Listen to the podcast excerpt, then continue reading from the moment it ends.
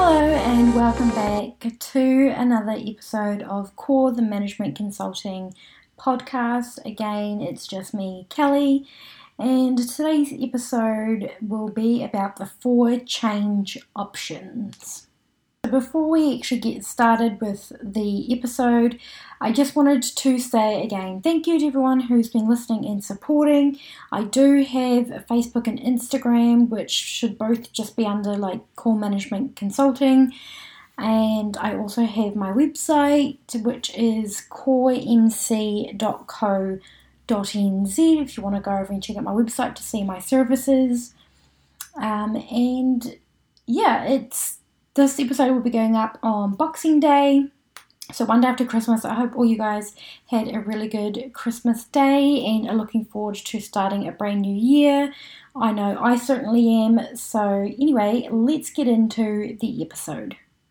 So, um, yes, so the four change options that we'll be discussing today are to either change yourself, change the situation, leave a situation, or to do nothing. So these are the four options for change for any individual.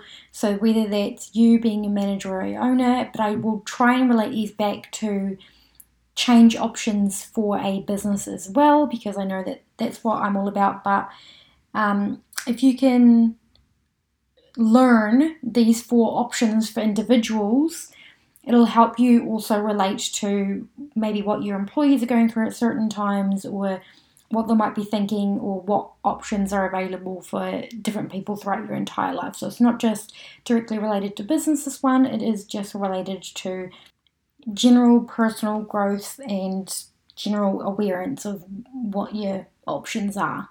So, as I said, the first one is to change yourself. So, if you're in a situation that needs to be changed, whether you're unhappy or unsatisfied or whatever it may be, the first option you have is you can change yourself.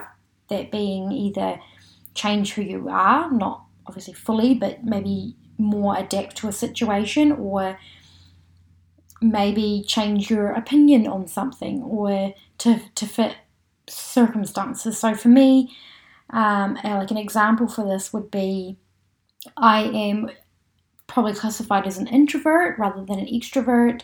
And um, my business that I currently work for does like to um, be quite social and have a lot of social events.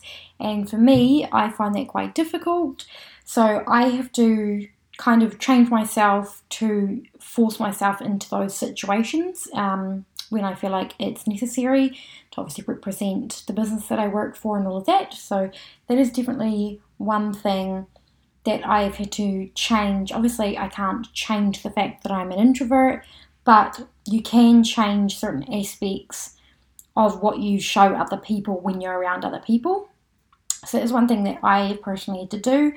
If you're a um, manager of a business um, and you find yourself maybe with a sensitive employee, um, you may have to change your management style to suit that employee. So that's just like two different examples on a personal level and on a business level, how that may look.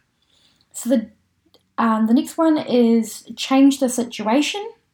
So obviously, if you're not happy with a situation, if you're unhappy at your job, or if you're unhappy with being in a certain room with certain people, you can always change that situation by um, not inviting certain people that may trigger you or um, if you're unhappy with your job, maybe try and change the situation by asking for different work or be putting into a different department, um, that kind of thing.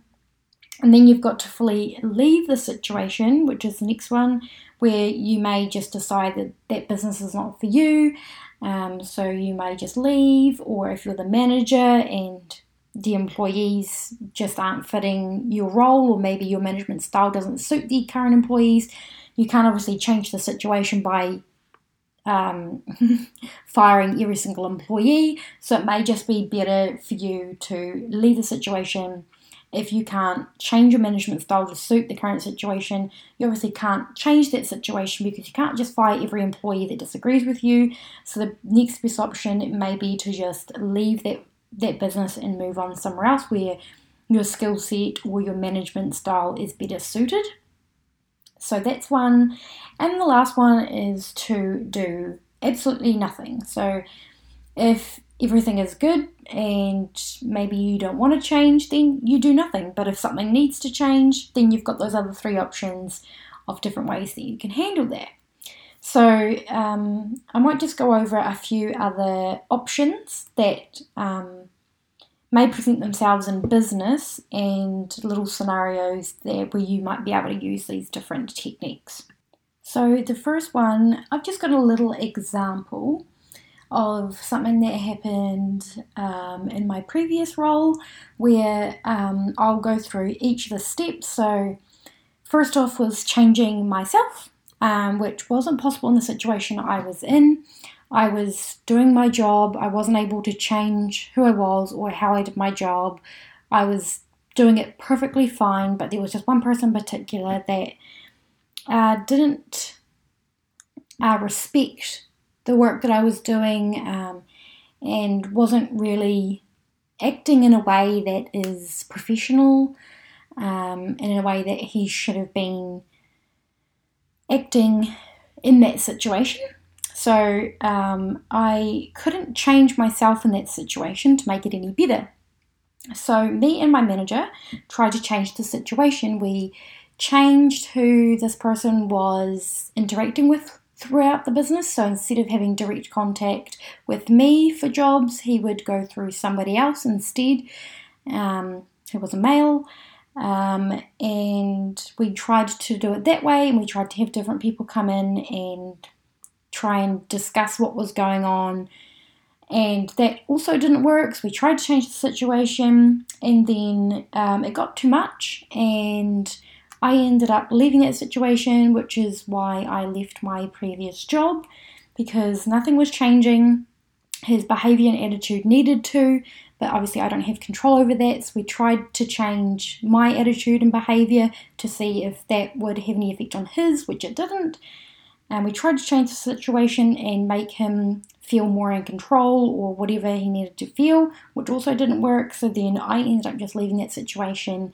There are certain aspects in business that um, you can't really not do when you're in accounts. Uh, if, if you're in accounts, you know what I mean. Like you've got to do things a certain way. There's rules, there's laws.